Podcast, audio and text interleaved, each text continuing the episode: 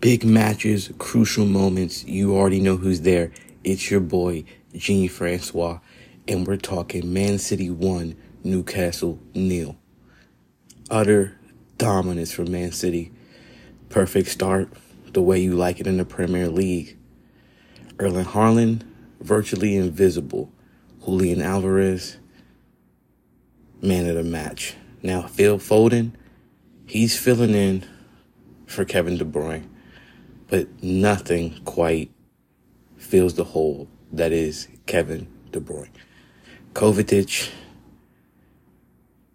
might not be the replacement necessary, and Bernardo Silva is a different kind of player. Rodri doing his job.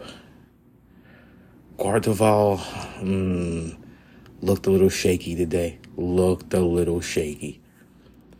The real issue was Newcastle could not bring the intensity, the normal intensity that allows them to press all over the field, execute amazing counterattacks, and fall in line and become an impenetrable fortress in the back. Now they captured Erling Haaland, but they did not get a hold of the rest of the team. It was uh, what you would call a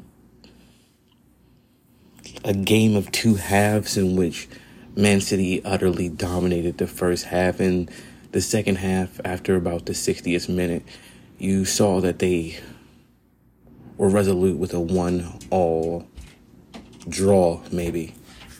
From the 75th minute forward, Newcastle was the dominant team, attempting to bombard them over and over again, bringing on Wilson and Harvey Barnes. Nevertheless, they didn't quite actually challenge the goal. Maybe they got one shot on target. I feel like it was a long shot from Guimaraes outside the box.